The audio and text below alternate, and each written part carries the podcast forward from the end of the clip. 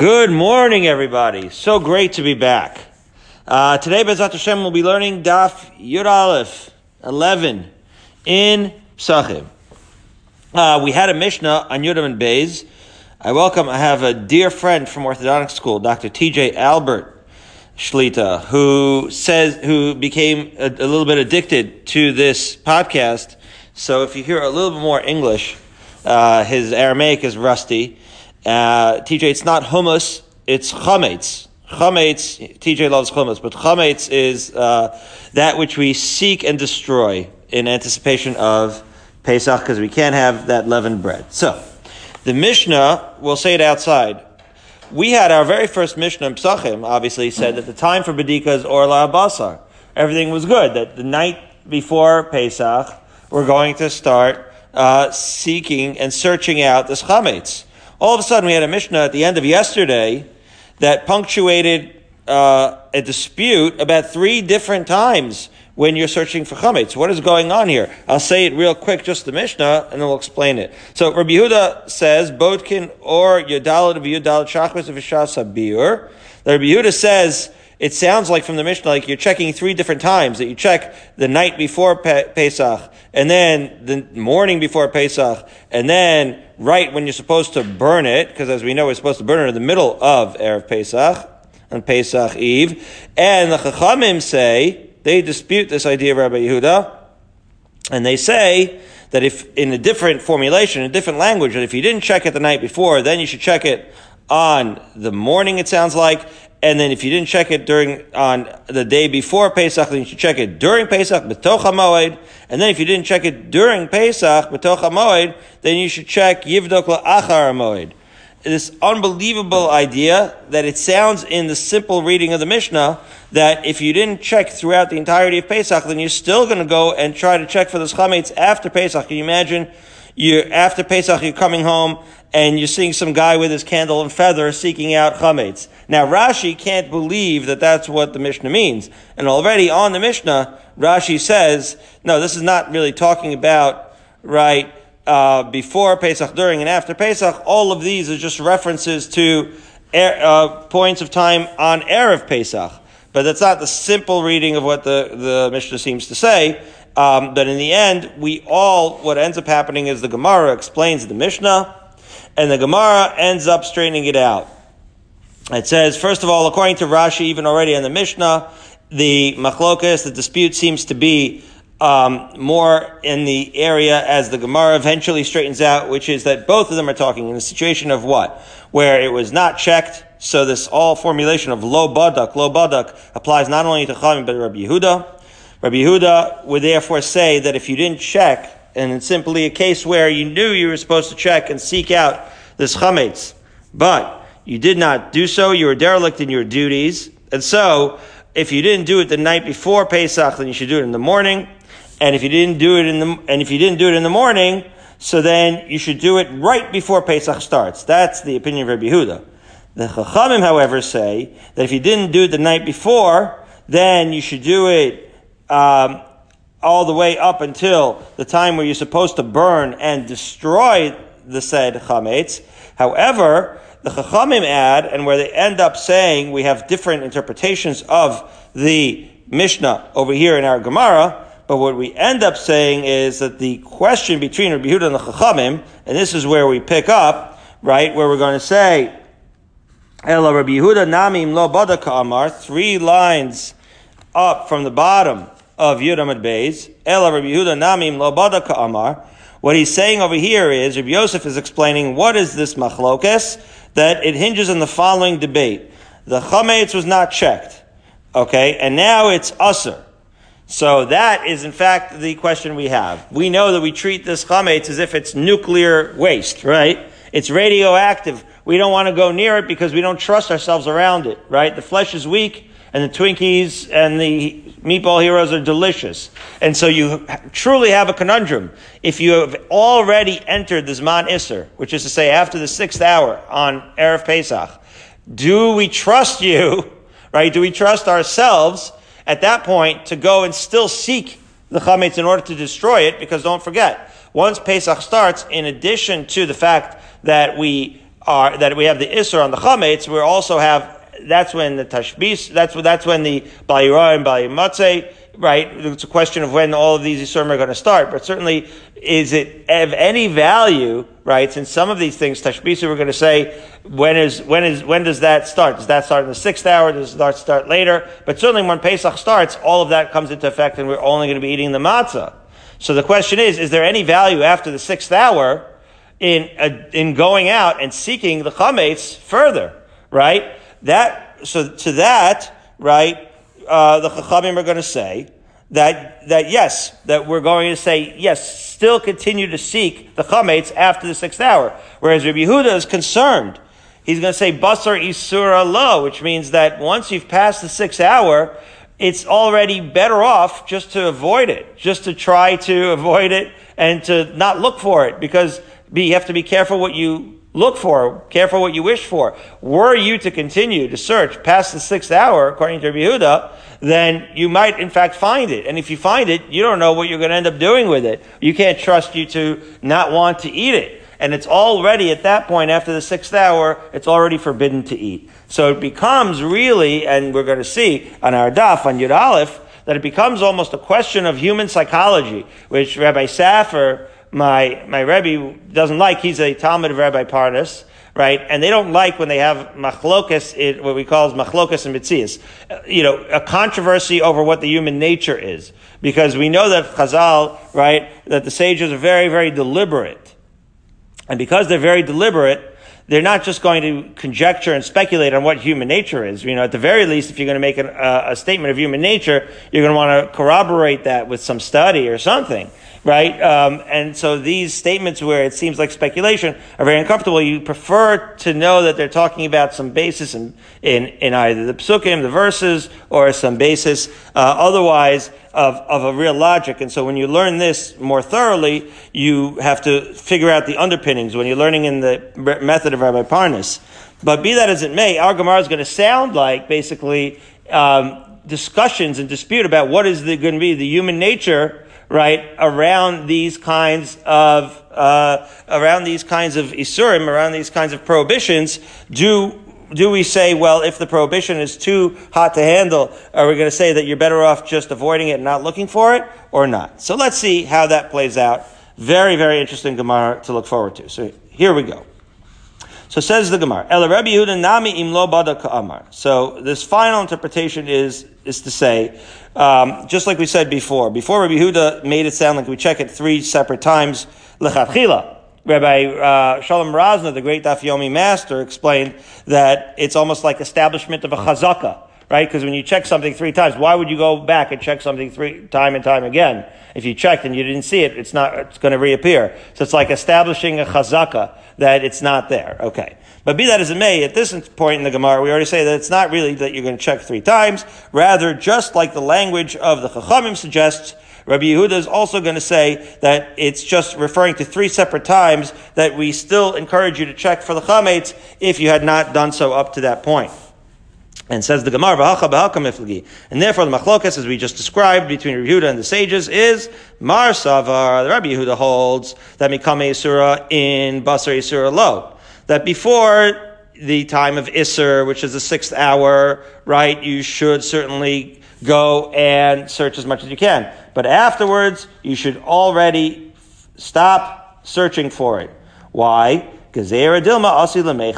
There it is, right? We have a decree of, of, of the sages that because if you're going to find it, you careful what you wish for because if you find it, the flesh is weak. You might not be able to resist eating it, and we don't want to take that chance. So you're better off just not looking for it altogether. For Savri Lo Gazrinan. And the sages, Chazal said, Lo Gazrinan, that we're not going to make such a decree that no matter what, we're still going to let you search it. I'll give it away a little bit that basically the point of view of the Rabbanan is that it's very different between finding something incidentally, um, at, at, at which point you are susceptible to maybe wanting to eat it, or when you're on a search and destroy mission, right? When your attitude, and it's an interesting idea, when your attitude is to search and destroy, and you don't find, eh, then then you're not like as likely right, to end up succumbing to the, right, temptation of it, right? Because after all, you're going into it with a different attitude. We'll see. The Gemara is actually going to bring that as the point of their abundance. But first, it's going to kick around a, a, a couple of ideas, which are as follows. According to what we've said until now, it sounds like Rabbi Yehuda, right, is concerned, uh, uh, about the human nature, right, of us around something that's usser right? It's concerned that if you have a prohibition around, you're going to cave to that, to, to your desires. And the Rabbanan are more, so to speak, right, trusting uh, of the person, and they're going to say, no, keep searching for it, for if you'll find it, you'll destroy it. So the Gemara asks, well, that seems to contradict something that we say see elsewhere. Says the Gemara, dilma and does Rabbi Yehuda in general make such a decree out of concern that the person who finds something is going to eat it, v'hatnan, but we learned in a totally different context. In the Mishnah in Menachos, where we discussed the, um, right, the carb, the carb, uh, karbanos, mishakara va'omer, so when you when they used to bring the korban omer, yotzin and motzin shuke Yerushalayim mleim kemach v'kali. What's going on here? So we know that in the days of uh, that the Torah says that mimacharas haShabbos which really means the day after Yontiv, right? You're supposed to bring the Korban Omer. The Korban Omer um, was the time, right, where after the Korban Omer, all of the previous grains can now be eaten. Right? There's, there's a, a problem with Chadash, that anything that grew after that Korban Omer is not supposed to be eaten until the following Korban Omer, which is brought once a year, which is the day after Pesach. Happens to be that the Tzdukim, the Sadducees, when they read Mimacharas Shabbos, when they read that verse, they thought that it always needs to be brought on a Sunday. Okay? We didn't think that. Why am I bringing this up? Because the Mishnah in Menachos that we're quoting right now discusses that we had, as in anticipation of the Korban Omer, there was great fanfare. And we would bring out right? In the Shuke Yerushalayim, in the marketplaces of Jerusalem, we would bring out all the flour and the dried grain, right, from the, from the new crop, because in anticipation of when we were going to bring that Korban Omer, after which that new crop was allowed to be eaten, right, we would have this festival so that as soon as that Korban was brought, everybody would, would, would start eating the Yashan, which is what we try to do even today, Bisman and even in Chutz La'aretz, it's the, the sources indicate that we should. Not as many people are makbid on that, and there's a lot of literature, right, trying to explain why we don't do that, uh, why many, many Jews, the majority of Jews for centuries, have not been able to be makbid on that outside of, of Israel. In Eretz Israel itself, it's hard to find uh, Chadash right? Everybody is makbid on Yashan. But in America, it's a lot less common, but it's still, obviously, a lot of people are, are very uh, serious about it. Anyway, so here's what's interesting. We are, clearly, we're in the, as we finally arrive on Yud Aleph Amid Aleph, um, what's interesting is you have the Omer, you, you have the, what? The grain, and you have all of these things in the Shuki Yerushalayim, and yet, it sounds like nobody's concerned that you're going to eat it, right? The Korban Omer has not yet been brought. And so is Rabbi Yehuda going to say that, it, uh, that, that he's not concerned that you're going to eat it? Look at this. It says, as we turn to Yud Aleph from Yud Aleph, it says, Shalo birtzon chachamim, hein osin diva Rabbi Meir. Rabbi Meir, who we assume is like the Chachamim, Kastam Mishnah's Rabbi Meir, did not like that practice of starting to set up, right, the kiosks filled with the, with the Chadash uh, prior to the bringing of the Omer because he was concerned that people are going to eat it. And there, look at this. Rabbi Yehuda Omer, Bertzon Chachamim Hayu Osin. Rabbi Yehuda loved this. He said that this was sanctioned. And therefore, Velo Gazer, Veloka Rabbi Yehuda, Dilma Asid Lemechla Why is it that in our Mishnah, Rabbi Yehuda is concerned, he's not going to let you seek and destroy chametz because he fears you're going to eat it. And yet, it, when it came to the Yashan, he was, he was allowing you to set up these kiosks with delicious Yashan, right, in anticipation of the Korban Omer, and he's not concerned that you're going to eat that. So how are we going to reconcile this contradiction with Rabbi Yehuda? So the Gemara answers, Amar Rabba, Shiny Chadash. The two prohibitions are different. And we're going to see, this is going to go on throughout the daf that we're going to see, uh, speculation, or not speculation, but just setting down rules of what does and what doesn't tempt people. What's, what makes Chadash different? Because Chadash is permitted, right, by, uh, in, to be harvested in a very different kind of way. Whereas all other kinds of grain, you know, you harvest like a regular farmer, this, you can only do it by hand plucking the stalks. And therefore, it's very obvious to you that you're dealing with something different than regular grain, and therefore you're not going to be, then, therefore you're not, you're not going to be tempted, or at least in your mind, you're going to see it, you're going to be able to compartmentalize it, and, and you're going to realize that this is not for you. And because of the fact that it's harvested differently, who's Zachar? The individual is going to remember that this is prohibited, and he's going to be careful not to eat from that grain, and that's why, unlike Twinkies and Subway and, and Meatball Heroes that are always typically around, and therefore if you seek it, you just may out of reflex and instinct eat it, this chadash, you treat it differently from the time that you pluck it from the ground, therefore Rabbi Yehuda there is not concerned that you're going to eat it. However, the Gemara challenges it. Amarle Abaye, Abaye says back to, there's a girsa here whether it's Rav or Rabba, let's say that it's Rabba. Abaye answers, Tenach b'shas ktifa. Okay, so I understand that at the time that you're plucking it, you're not going to eat the grain. However, Yeah, but then once you're grinding it and you're sifting it and doing the follow, the subsequent stages of the bread preparation, so then it already is like any other wheat. And then what are you going to say? That at that stage you're also aware of the fact that it's different? So Gemara answers, Halo kasha. That's not a question. Tchina b'rechaya diyad and nafa.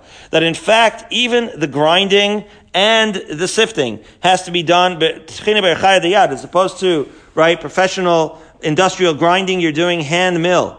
And, and harkad gabe nafa, and even the sieve itself of sifting is being done backwards, meaning that this idea that you have to treat chadash totally differently uh, applies not only to the harvesting where you're plucking it by hand, but even to the processing of it when you're grinding and you're sifting it. Okay.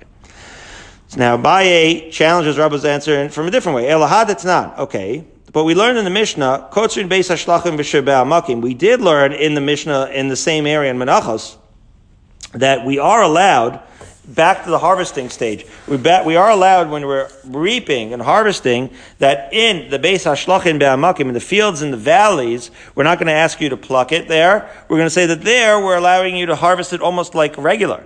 Avalo gochin. We're not allowed to stack it before the Omer, but we are in fact allowed to reap it in the normal way. So not stacking it is because, again, because it's chadash. But we're allowed to reap it in the, in, in the normal way. So aren't we going to get confused? Aren't we going to be susceptible to eating the chadash? And not only that, but in that Mishnah, we said that this idea that you're allowed to harvest in the normal way is in fact, right, proposed by Rabbi Yehuda who's the very Rabbi Yehuda who in our Mishnah is concerned with the eating of the chametz. So why again is he concerned with the eating of the chametz, but not concerned that we're going to be susceptible to eating the yashan? So Mar, how are we going to reconcile this? So Abaye has a totally different answer as follows. Ela Amar Abaye, he says, Chadash bidil minei, chametz lo bidil minei. That simply, Chadash is something that what? That you're avoiding all year. Right? From the time that the new crop, you, emerges, you have become habituated to not touch the chadash. That is part of your like culture, so to speak, right? And but but that's and it's true. You'll say, well, chametz also Twinkies we're habituated not to eat on Pesach. You might say that, but Pesach is a very short period of time, right? You only have those seven days, and so in a, so and so it's much harder to avoid the chametz because you're so habituated. It's such an instinct when you see a Twinkie to eat it right away that that's me. That's what it means when, when it says chametz lo bedilmine. A person's not never never too detached from their chametz because they're always tempted to have it. It's always instinctive when you see it to eat it. But chadash, like most of the year or half the year, you're used to avoiding it, and therefore you're habituated to that, and that is why Rabbi Yehuda is not concerned that you're going to end up tripping up and eating it, and that's the difference between Chadash and Chametz. Okay. Gemara ever asks, Samarava, Rabbi Yehuda, Rabbi Yehuda Kasha. This still, we're going to have an internal contradiction of Rabbi Yehuda. How so? Um, well, no, that one we actually um, reconciled. But is it only a problem with Rabbi Yehuda? Rabbi Yehuda, Durabanan, Durabanan, low kasha. We have a kasha Durabanan, Durabanan also, because after all, don't forget, the Rabbanon in our right, are also have opinions in both Mishnayos that are going to contradict each other. The Rabbanan in our Mishnah, they're not concerned. With regards to Chametz, they're not concerned, right? But when it came to the, right, the uh, kiosks in Jerusalem of the Chadash, there they were concerned. So how are you going to resolve, we resolve the contradiction within Rabbi Yehuda. How are we going to resolve the contradiction within the Rabbanan? So the Rabbah therefore adds as follows, Rabbi Yehuda ad Rabbi Yehuda lo kasha kedeshaninan. The internal contradiction within Rabbi Yehuda we already just answered. That's what we already learned. That, right, that, that Bedila versus Lo Bedila that we're just more accustomed to staying away from Chadash. And that's why that's allowed. However, the Rabbanan, the Rabbanan Nami Lo Kasha. We also can um, resolve the contradiction within the Rabbanan. Why? Who atzmo mechazer alav sorfo. And this is what we had mentioned before, that the Rabbanan have the concept that that the attitude of seeking the chametz is in fact to seek and destroy. He himself is going after it to what? To burn it, to destroy it. What? So when he finds it, he's gonna he's gonna eat it? No. Says the Rabbanan, they're not concerned with regards to chametz because we know how severe the right the prohibition of chametz is, and therefore when we search it, it's going to be a seek and destroy mission.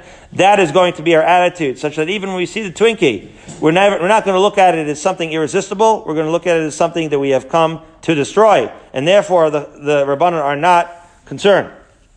You see that, Garanowitz? The Musar moment. It's all in the mind. It's all in the mind. It's all in your mindset. Okay.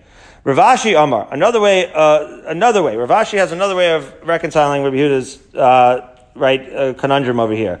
Uh, his contradiction as follows: Rabbi Yehuda, uh, uh, Rabbi Yehuda, lo kasha kemach vekalit nan. Uh, he says a different thing, that the reason why Rabbi Yehuda is concerned about chametz but not concerned about yashan is because the new grain is just talking about un- inedible things, right? Raw things, flour and oven dried grain kemach vakali. And really, those are the goods that were sold in the, in the market. And therefore, while those things should not be eaten, there's really much less of a temptation, and therefore they're not anywhere near as delicious as chametz, and that's why it's not a problem. Okay. However, the Gemara rejects this very much. Hadar Rav Ashi bedusahi, whether it's bedusa or bedura, whether it means that it's a joke or a fiction, or it can't be that he said this, the Gemara is very dismissive of this opinion. That's by that's as indicated by saying bedusahi. So you say, wait, ha tenach mikali ve'elach, because this answer of Rashi only makes sense from the time it becomes oven dried, right? But mikara ad kali. But what about in the beginning of the harvest when it's before it's made inedible and it's soft and delicious? Ma'ikal meimar. We're always going to say there. So the Gemara first tries to save this answer and says. Maybe you're going to say no that he has the reason uh, as earlier that it's that because it's hand plucked, maybe that's okay, like Rabbi earlier suggested. So we say no. No, we already know. We already said that they can be harvested regularly um, back in the in the irrigated fields and valleys. And we established like Rabbi Yehuda. How are you going to say that this shot makes any sense. How are you going to say that, that, that it's just because it's in the Kemach and Kali stage, it's already in the Barossa stage? Says the Gemara, therefore concludes, Elo Rav Ashi Bedusahi. It must be that this was some sort of hiccup or, or a fiction. This was not something that, that he could have said, and therefore, um, or it's an outer thing, and therefore it's not relevant to our discussion. Okay. So now we're going to return, we're going to return to Abaye's answer. The Baye eh, therefore answers right in the middle of Yudal from Yudal, V'chol hechad bidil minei. Mi Gaza Rabbi Yehuda. Is it really true that again, what do we say about Rabbi Yehuda? We said, according to Rabbi Yehuda, that when a person is habituated to eating it, something, just like he is with Twinkies, uh, that Rabbi Yehuda is gozer, he doesn't trust you around that stuff, and for that reason, he doesn't want you to continue to seek the chametz. But is that true, that every time you have something that you're habituated to, Rabbi Yehuda is going to have you seek it? It says, Lo yikov adam shofer shel A person, where, where is this from? Bameh madlikin right? The shoferet shalbetza, we know that uh, we said that there's a lacha you're not supposed to um, have light with the olive oil in such a way where you have the eggshell perforated right into the olive oil. We said Rashi explains over there by Madlikin that to take out olive oil is an isser of malacha of kibui of extinguishing the flame. To add oil would be an isser malacha of havara of lighting a flame, right? That in itself is a big discussion over there in Bameh Madlikin. But be that as it may, assuming that it, you're not allowed to add flame, or add oil, or take away oil, there was a, um, we, we said, right, in that Mishnah in Bameh Madlikin, the following Vatnan said the Mishnah, Lo Yikov Adam Shefer Sobetza. A person can't take this perforated eggshell with the oil, Vimalena Shemen, and fill it with oil, Vitnena Betzad Ner, and then place it alongside, right, the lamp. Tefet, right, in order to set up this apparatus so that the oil feeds the lamp. And this is even true if the lamp is made of earthenware. What's the issue here? If the lamp is made of earthenware, it's going to be even more disgusting and therefore you're going to be less likely to eat that oil. However, despite that, we're still concerned you're going to eat the oil. So the Chachamim are still concerned you're going to eat the oil, and therefore, because they're concerned by that, they're not going to let you set up this apparatus altogether because we don't want you to have oil that's not uh, that's that's just sitting there because you're so habituated to drinking the oil. And therefore, you're going to inadvertently violate this, uh, this sort of putting out the flame by association. However, amazingly, over there in Bameh Madlikin, Rabbi Yehuda matir. So despite the regularity of drinking olive oil, Rabbi Yehuda over there is going to allow you to make this setup of setting up the oil. So why is he concerned about chametz, but not concerned about olive oil? So Gemara answers, Haslam Mishum Chumer de Shabbos Mivdil Bedilei. Amazingly, because it's a Shabbos Isser, Shabbos itself is what? Something that comes every week. We're habituated to the Isurim of Shabbos, and therefore, because of the Isur of Shabbos, he's going to be concerned, and he's going to uh, be more disciplined to not drink that oil. Ah. But the Gemara says, no, but even within Shabbos itself, we have a contradiction. Verami de Shabbos is Shabbos. We have an internal contradiction with Shabbos. Why the Tanya? Because we learned in the Brisa, Chevod Nifsak. If you had the rope of a, of a bucket, and it snapped. Lo yeh kosher. We know that there's a prohibition of tying knots on Shabbos. So he says you shouldn't tie the knot at the torn ends of the rope, right? Because that's usher. Ella onvo. But you could tie it with a bow, and that's what it says over there in Masech Shabbos. However, Yehuda Oimer, Korech punda upsikia. You might remember this from Masech Shabbos, that you can make, you could take a hollow belt or a garter, and you could do that. Rabbi Yehuda there doesn't allow you to tie it with a bow. So again, the Chacham there says make a bow. Rabbi Yehuda doesn't even allow you a bow. He wants you to take a different, right, like a belt altogether in order to totally avoid this Isser. Kasha de uh, Rabbi Yehuda, uh, Adi Rabbi Yehuda, Kasha de Rabbanan, uh, Adi Rabbanan. So it sounds over there like what? We're taking it into more general, right? Not just about eating, but when you have a situation, are you going to be able to, right, keep your wits about you, to have the presence of mind to not tie a knot, right? You want to use this bucket to draw the water. Can, are, do we trust you to tie a bow instead of a knot? Rabbi Yehuda doesn't trust it, and the Chachamim do trust it. What, so therefore, how is that, right? When it comes to the oil, Rabbi Yehuda does trust you to set up the apparatus of the oil, and the Chachamim don't. So, what, how are we making these decisions? So the Gemara answers, no. These are two different scenarios. Because Darabanan, Daraban lo kasha, shemin b'shemin michlaf, aniva b'kshir lo michlaf. That's, you're mixing apples and oranges. These are two cases. Again, the first case was, are we going to let you set up an oil apparatus, a lamp apparatus, or are we concerned you're going to drink the oil and thus uh, violate the prohibition of lighting or extinguishing a flame?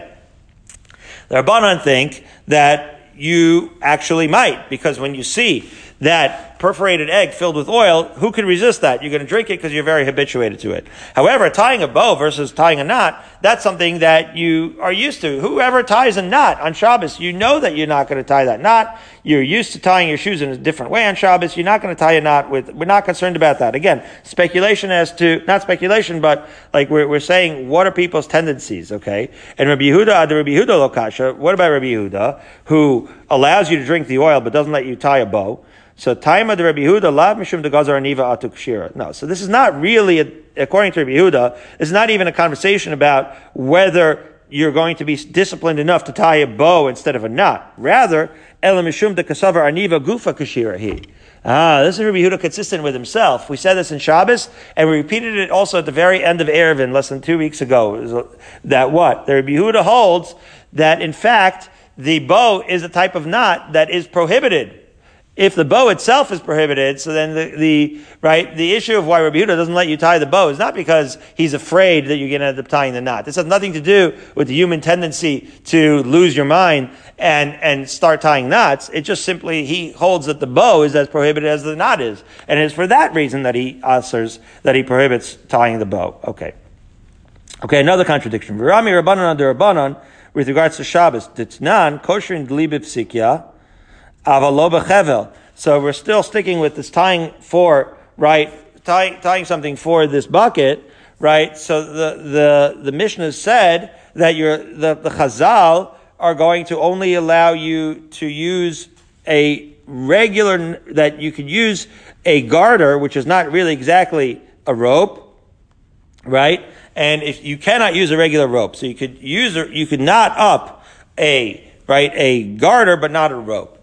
Okay, because that's not a real knot. You can't really make a knot with that so well. Rabbi Yehuda matir. Rabbi Yehuda is going to allow tying even a rope. Now, in this case, we're talking about kesher shel kayama versus kesher she'edo shel kayama. Because we know that if you're going to tie a knot with something that by definition you're going to untie later, so it's going to be, uh, a, right, a knot that doesn't last, and therefore that's not really tying a knot, and maybe that would be okay. So the Gemara says, wait a minute. Cheval demai. What kind of rope are we saying here. If you're going to say like an ordinary, regular rope, Rabbi Yehuda matir, it's impossible that that's what we're talking about. Because Rabbi Yehuda would never let you tie it, even if you plan on untying it. That's like, that's literally shira. That's tying a knot that's going to be totally usser. Nobody would allow that. Rather, keshel, as the Gemara says, keshel shekayamahu devadayasi The knot is permanent, right? And he's certainly going to forget it. I mean, nobody would say that that's allowed. Elapshita de garde.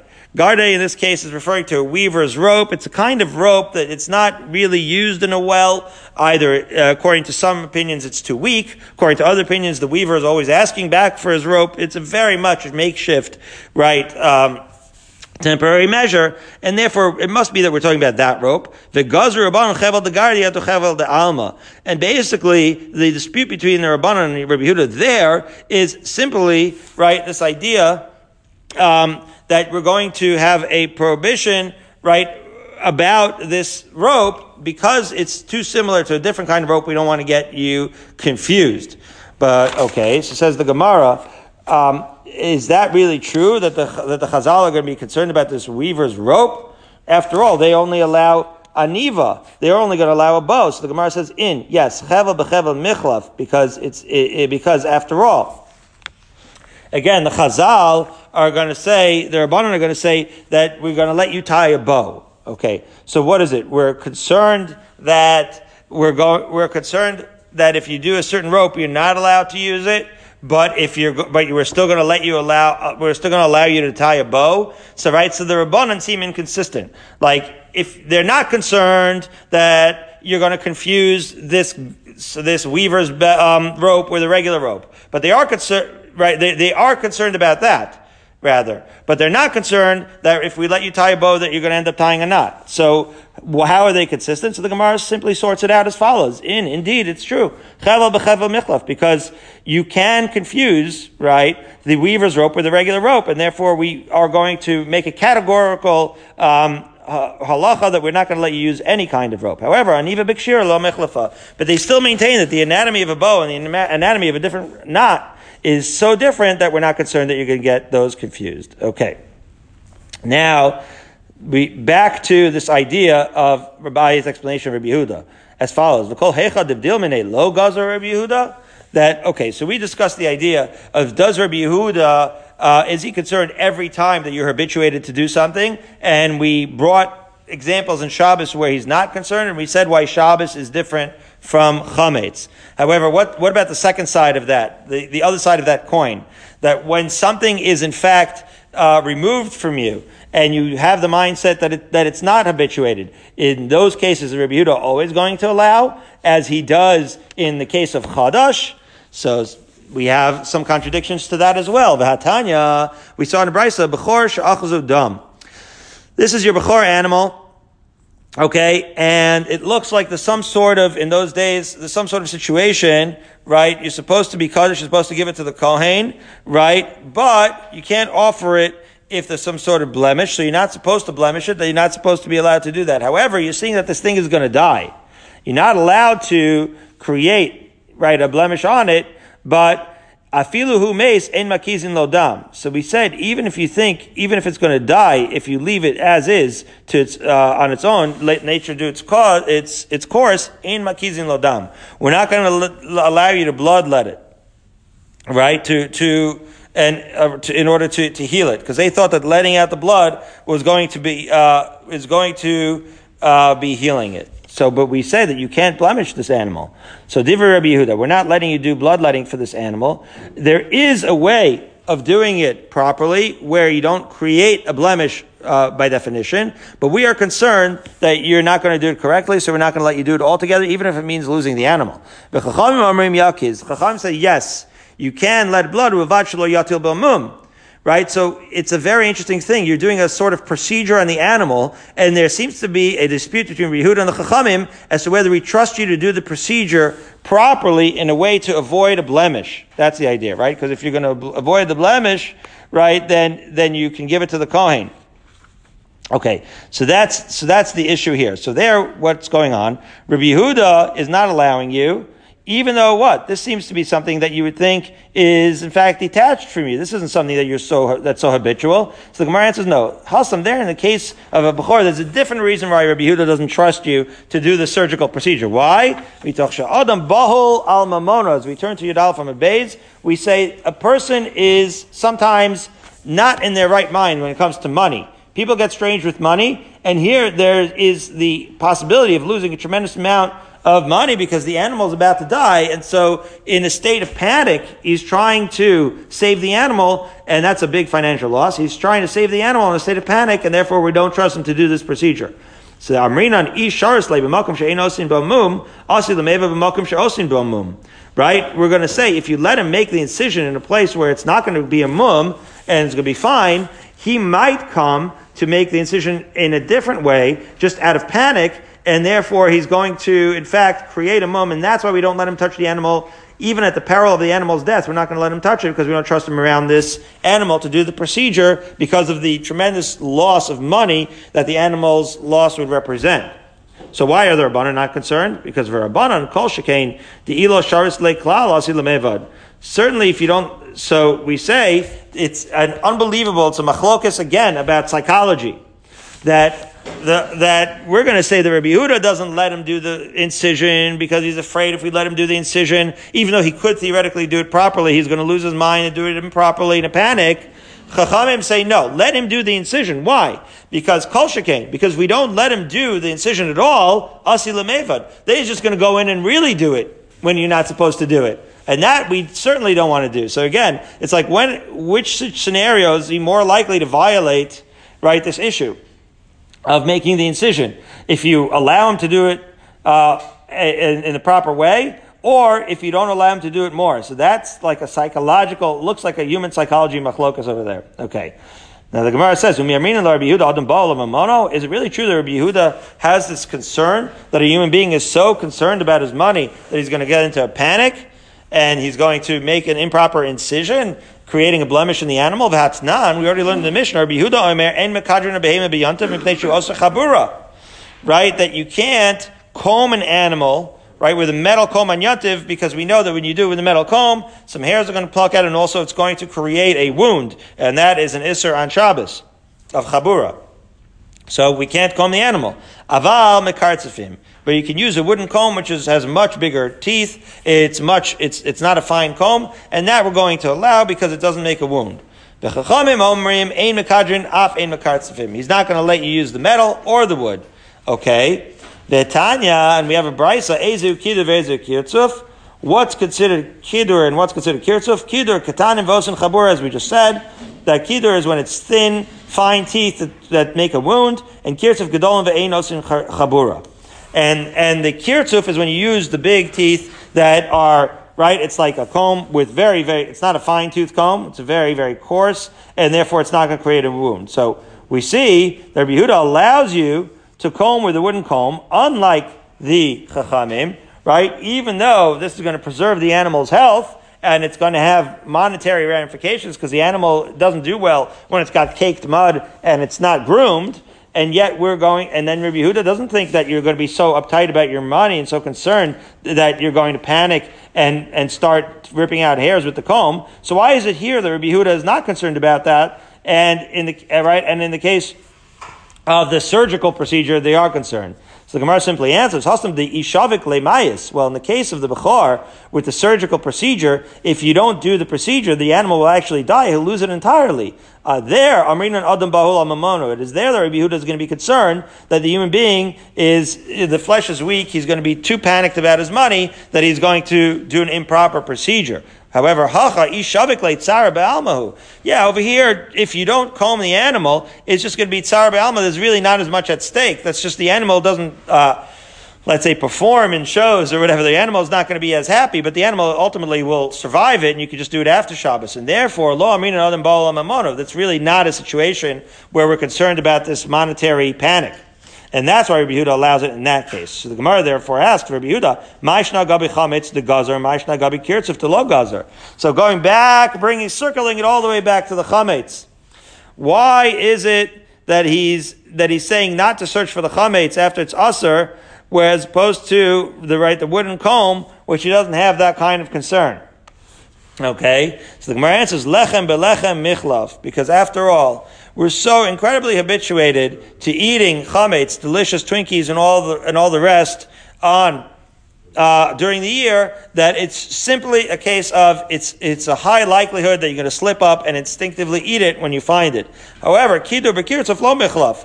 However, doing this combing with the wooden comb versus the fine comb, well, the habituation there, it's not confusing at all it's very it's very common to do one or the other depending on what your objective is with that comb. We have a couple more minutes. We're at the Mishnah on Yud Aleph and Beis. It's actually a good place to stop because that Mishnah goes real, real fast. But we'll just start by talking about what the discussion is in the Mishnah. It's a very interesting um, topic that we're bringing into our topic of the hours as follows. Rabbi Meir Omer Ochlin Kol Chamesh. We're talking now about what the prohibition of when eating chametz begins. So I'll just give a an introduction that we know that you're not allowed to eat when you when you can't eat chametz anymore. Midar Raisa is in the sixth hour. However, Midar Abanan, right, we're going to have a machlokas here. Rabbi Meir Omer Ochlin Kol Chamesh, you can eat chametz the entire fifth hour, and then sorfim betchilas sheish, and then you burn it at the beginning of the sixth hour. Whereas Rabbi Yehuda Omer Ochlin Kol Arba, Betolin Kol Chamesh, sorfim betchilas sheish. So you have a machlokas where Rabbi Yehuda wants you to wait longer, right, an additional hour, it seems, where you don't eat it, where he wants you to stop eating uh, the he's going to let you eat it the entire fourth hour, but then the entire fifth hour, we want that chametz to be hanging there like a matzah ball, as it were, in abeyance, and then sort from betchil shesh, and then burn it at the beginning of the sixth hour. And the discussion in the Gemara, amazingly, that's going to carry us from Yud Aleph Amid Beis all the way past onto Yud Beis Amid Beis that we have to look forward to tomorrow is a discussion having to do with capital punishment. What does it have to do with capital punishment? We want witnesses to give testimony on the same day, right? And we're going to be interrogating each one of them separately to corroborate that their stories match up. And then the question is going to be, well, the stories are going to give. One's going to say there was a certain hour, the other one's going to say it was another hour. What, in fact, is the margin of error for the time management in your mind of what you recall the time being? And we're going to try to apply that to the machlokas over here as to the margin of error uh, that we that the Chazal are going to allow in the eating of the chametz in anticipation of the Isser on erev Pesach. Yeah.